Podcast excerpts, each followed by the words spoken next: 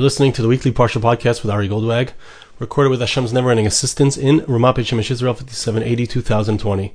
This week's Parsha is Parshas Truma, and we have the beginning of the command of HaKadosh Baruch Hu of God to the Jewish people to create a Mishkan, a sanctuary, in which God would rest His divine presence. The Jewish people would have an opportunity to come and serve God in a unique way in the Mishkan, and as a result of their service of God, as a result of creating this sanctuary, God would dwell in their midst, in the midst of the Jewish people. Vasu Li, Mikdash, I'd like to share with you a beautiful idea from Reb Chaim Shmulevitz, Sichas Musar.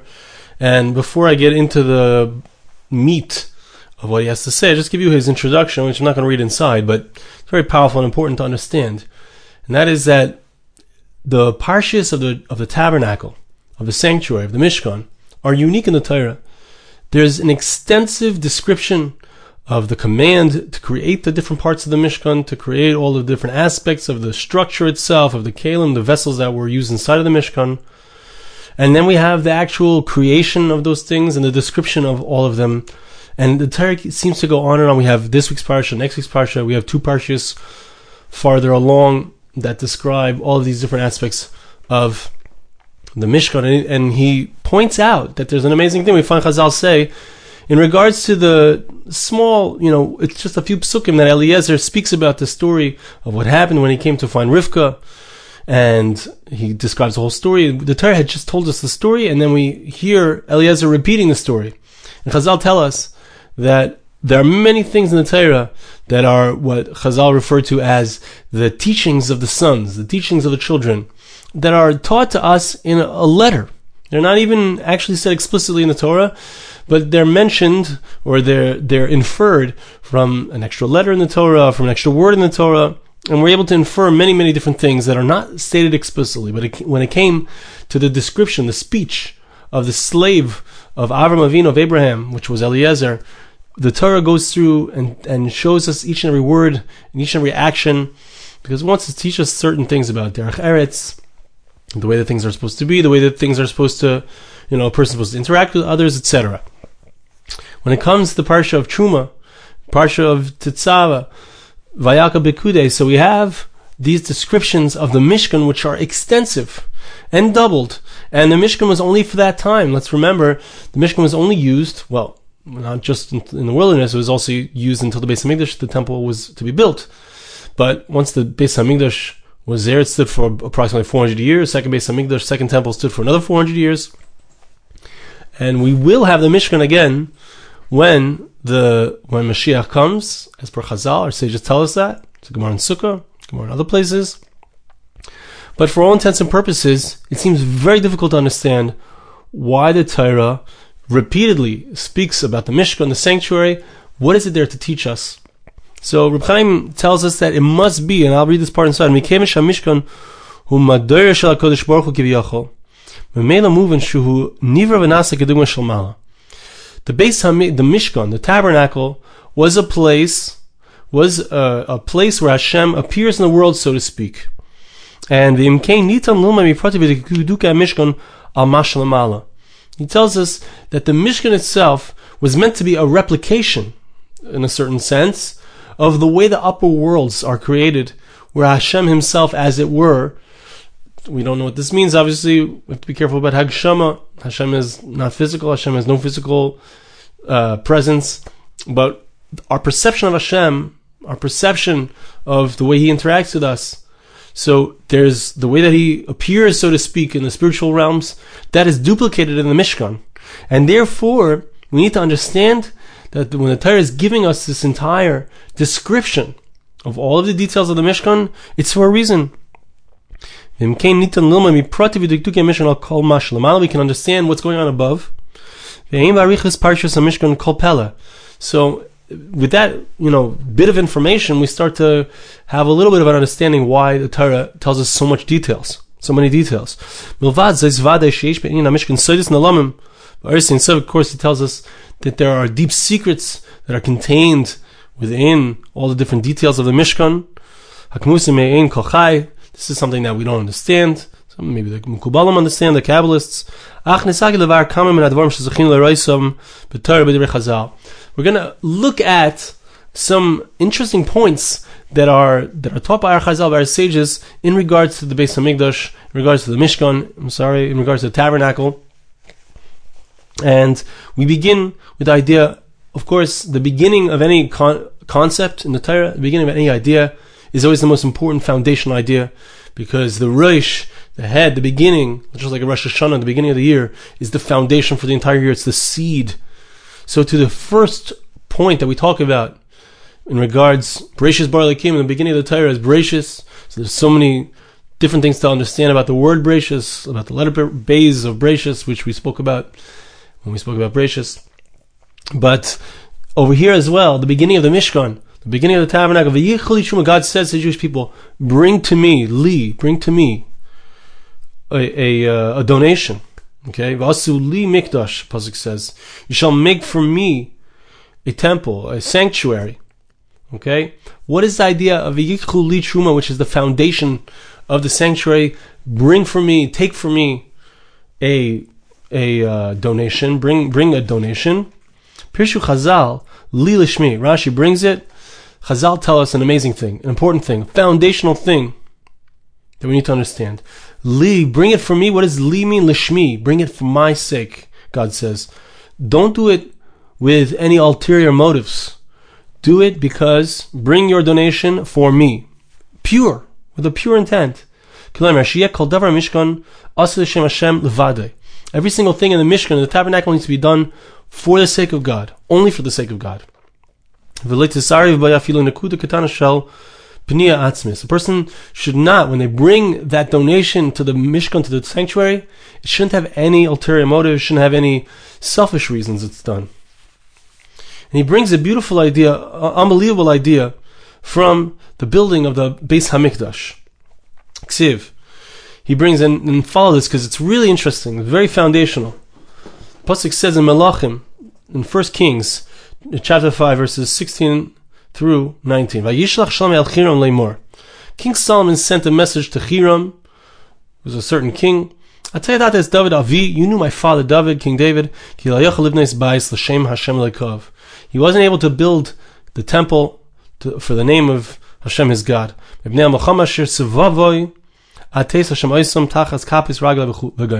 Verse tells us that King Solomon was sending a message to Hiram. So he said to him, you know, that my father wasn't able to build a temple because there were so many wars that were going on. He was involved in wars.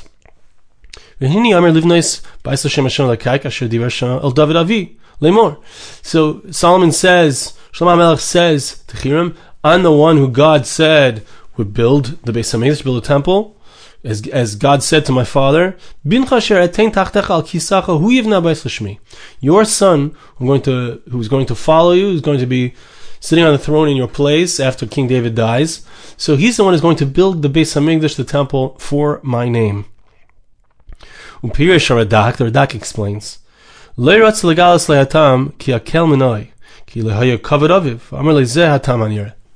so the Radak tells us that Shlomo Melech, in explaining to Hiram why King David didn't build a Beis Hamikdash, but rather Shlomo, his son, is going to build a Beis Hamikdash, he explained it. He said it because of the wars, but that, that's not the real reason. He said that because he wanted to protect the honor of David HaMelech. But that wasn't really the reason. The real reason was Hashem had decided that he wouldn't build a Beis Hamikdash. Now, what was the real reason? We need to understand why did he say that. And he goes through, I'm not going to read the whole thing inside, but he says, you know, there were wars in the time of King David. Yes, David HaMelech fought off all of the enemies of the Jewish people, held them at bay. And then at a certain point, the Torah tells us that there was a, an end to the wars and there was peace. And then King David was told that he's, he's not going to be able to build the Beis Hamikdash. So it's clearly not because of the wars.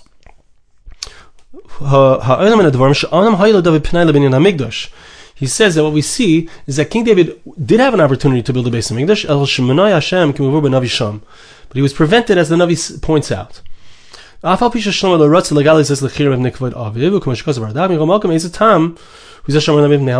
did he tell him that to do with the wars? What's the idea? So he says an amazing thing. Hear this, amazing thing. Says Reb Chaim Shmulevitz. It seems to me like this.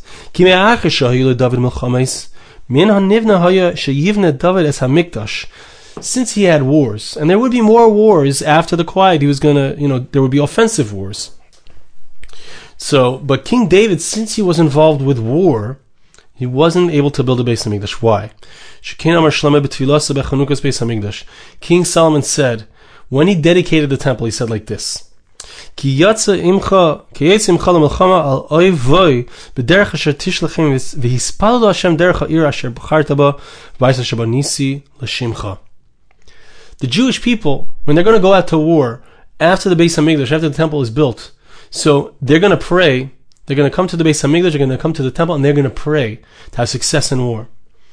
Vahainu explains Reb Chaim Shmulevitz, Shatfila beBeis Hamikdash mo'ilah Yisrael netzeches avim the, the Beis Hamikdash will have, besides, of course, for the fact that it's going to be a place where the Jewish people are going to serve God, bring their korbanos, bring the sacrifices, etc., bring atonement for themselves for any sins that they might have committed. Besides to that, it's also going to be a tremendous tool in war. Why? Because whenever the Jewish people go out to war, all they need to do is to pray to Hashem, pray to God, that they should have success in their war. And because of the Beis Hamikdash, because of the power of their connection to, to God because of the war, because of the Beis Hamikdash, they will be successful at war. The Medrash tells us that Haman, he wrote a letter, and he wrote as far as follows: He's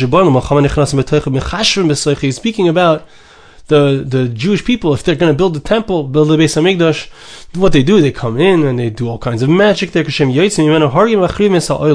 they come out of the temple, because of their powerful magic that they do in the temple, so they're able to destroy the entire world. Okay, but Haman understood something, which of course was warped by his description of it, talking about magic. But the truth was that the Jewish people, because of the Beis Hamikdash, because of the temple, because of their prayers there, because of their connection to God through the temple, they had the ability to be more successful at war. Says Chaim Shmulevitz an amazing thing. Since King David was going to be involved in war,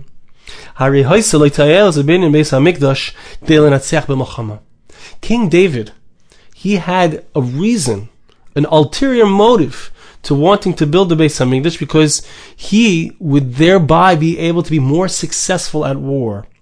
Amazing thing. When he builds the Beis Hamikdash, it's not going to be completely l'shem shemaim for the sake of heaven. There will be some ulterior motive, even if it's to the benefit of the Jewish people. But nevertheless, it's not going to be completely for the sake of God. Of course, when the Jewish people win a war, that's also an honor to heaven, so to speak, because it shows that God is on the side of the Jewish people. God is on the side of those who do what's right. But it still takes away from the purity of the L'Shem Shemaim of it being done for the right reasons. In the end, who is it that won the war? The Jewish people, right? The Jewish people are the ones who won the war. That's what we see on the surface. When it comes to being L'Shem Shemaim, when it comes to doing things for the sake of heaven, it needs to be completely pure. There can't be any semblance of it being for a, a selfish motive. We find regards to sacrifices when it comes to regards to making an object holy for the sake of God. It has to be, it can't be for the sake of God and also for the sake of oneself. It has to be pure. It has to be completely for the sake of God. Lishma. That's the idea of Lishma. Okay?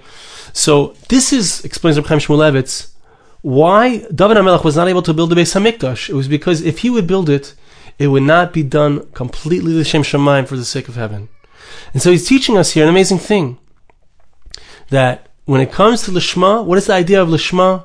What is the idea of doing something for the sake of heaven? What does it mean coming in and bringing a, a nidava, a donation to the temple? It has to be done completely l'shem shemaim for the sake of heaven. It has to be done completely for God. It can't have any ulterior motives. If there's an ulterior motive, it takes away from the binyan hamishkan, because the Mishkan is about God appearing in the world, about God placing His divine presence upon us. And where does God appear? God appears in the place where we get rid of ourselves. To the extent that we get rid of our own egos and our own interests and our own selfish motives, to that degree Hashem comes into our life and manifests in our lives and reveals himself in our lives. That's the first point that we see here. And Chaim tells us another point. He says an amazing thing. The first point is lishma needs to be done for the sake of God. completely for God. Second point is that there's an adiva slave. There's a giving up of oneself. When a person brought a donation to the to the to the Beis Hamikdash, to the sanctuary, to the Mishkan, so the, the verse tells us there was an adiva slave. There was a giving up. He says to us an amazing thing here. He brings down Reb Chaim Shmulevitz. Hine b'seder hadvarim shel hamishkan nimnu avnei shem avnei lebasayif. There's a very interesting fact that could easily go unnoticed, and that is when it enumerates the precious stones that were used on the ephod, on the breastplate of the Kohen Gadol, on the, of the high priest. So these precious stones which were given, they're enumerated last. But But the truth is that they were extremely expensive. They were very, they had a very high value. Kedis Gemara Kedushin, the Gemara in the Kedushin says on Amad Aleph Amad Aleph, Shedam Menasina Yimarviach Bem Shishim Riba Din Rezav. The Gemara tells us that Dama ben Nesina was a certain uh, Gentile who had an opportunity to sell a, a precious stone to the to, that was to be used in the ephod on the breastplate of the Kohen Gadol. And it was the key to it was underneath the feet of his father. His father was sleeping. He didn't want to wake him up. And as a result, he lost 600,000 Shishim Riboy dinars of 600,000 gold coins. Okay, so we're talking about extremely valuable uh, precious stones. So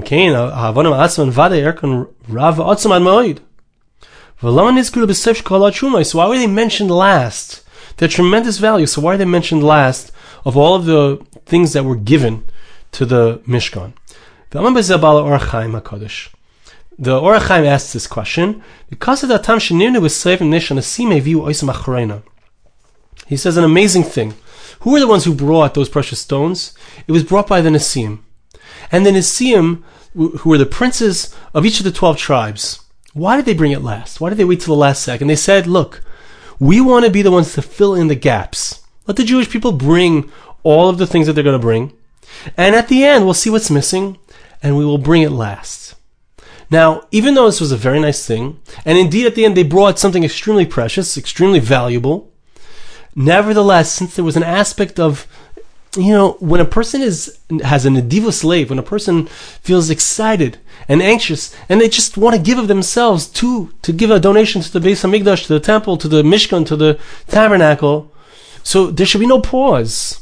If there's a pause, even if it's for a good reason, it takes away from the value of the power of that action. There needs to be a Nedivas lev. The Torah is telling us that in the building of the Mishkan, the Jewish people, in contrast to the Nasiim, even though they did it for a good reason, but the Jewish people as a whole, they were super excited, super anxious. Right away, I have an opportunity to give. I'm going to give. I'm going to jump in. I'm going to do whatever I can. That was the Nedivas lev of the Jewish people. And he says an interesting thing. He says even furthermore, the Ohr HaChaim also points out that the the for the most part the the donations that were given by the Jewish people. Actually, I'm going to read this inside. Another reason why they were mentioned last. Based on what the Gemara says in Yuma, these precious stones which the Nasiim had were brought by the, the clouds of glory. They were they got them for free, so to speak.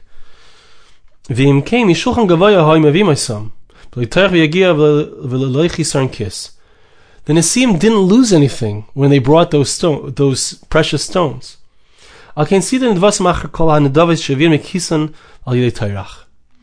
Everyone else who brought, they brought from their own pocket. They had that money, they had that gold.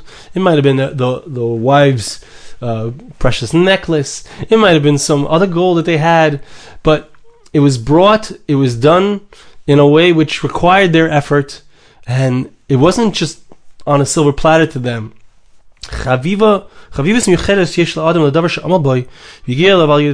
A person has a certain, it's, it's precious to a person. The thing that they did, that they have, that they worked hard for, and now that they have that money, they give that money that shows a tremendous Sa- it's a sacrifice. That's an Adiva slave much deeper. The Jewish people as a whole, the Nedivas lev that was involved, the sacrifice that they made of their things was much deeper and greater than the, the Nedivas lev, the sacrifice that was made because, I'm sorry, by the uh, the Nasiim. And therefore, the Avnei Shaim were mentioned last because they weren't as chashuv, they weren't as important, they didn't represent a great sacrifice. Elu hayu of shalom mishkan. So this is the foundations. This is the beginning, the foundations, the root, the way that the Jewish people would be involved in creating the Mishkan, creating the, the tabernacle. It was founded on these ideas. First of all, it was done with a pure intent, not with any selfish motives.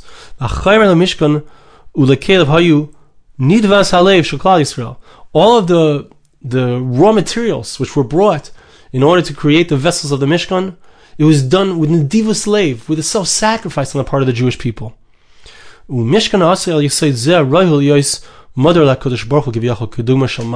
This is where Hashem is going to, as a result of their actions, He's going to place His divine presence in the Mishkan, inside of the sanctuary, and upon the Jewish people. And now he finishes off and he says, "Kashem sheyard Hakadosh Baruch Hu lishka mimishkan beglal Torah, lifresh emena eni yachol." He says something very interesting that Hashem.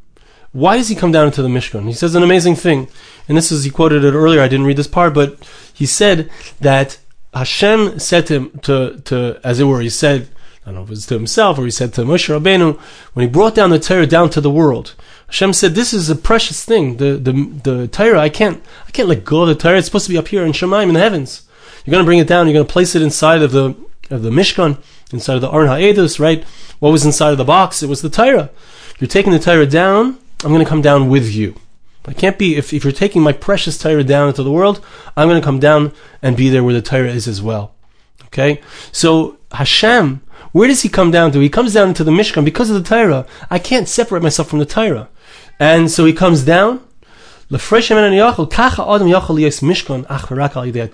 So you want to know well, how does this apply to me? Where does this apply in my life? Of course, it has to do with the L'Shem Shemaim, doing things for the right reasons, doing things for God's sake, and of course, doing it out of self-sacrifice to the extent that I sacrifice, whether it's in tzedakah, giving charity, whether it's in, in my dedication to my community, whether it's in my dedication to Torah, all of these areas need to have this level of self-sacrifice.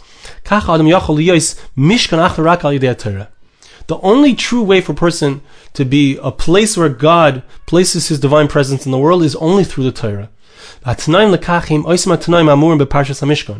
The conditions are exactly the same conditions that we find in regards to the tabernacle.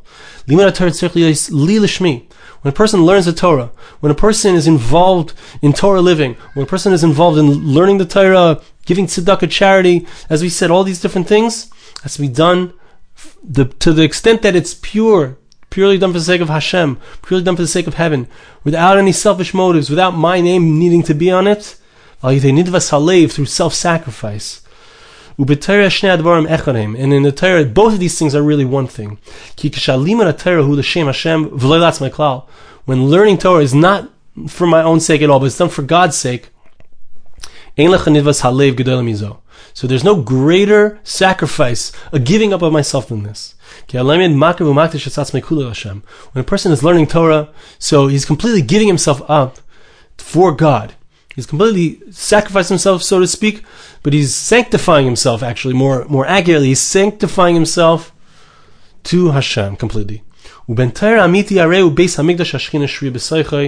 person who's a true Ben a person who truly learns with the right intent, so such a person is where God will place His divine presence in this world. I want to bless you. I ask you to bless me. Hashem should help us to be able to do things for the right reasons. L'shem shemaim. To limit our egos. To limit the, the self motivation, the motivation which we have, which is because of ourselves, because of our selfish reasons. Hashem should help us to sacrifice, to give up for the Torah, to give up in our service of Hashem, such that we indeed become a place where God manifests in the world. Thank you so much for listening. Have a wonderful Shabbos.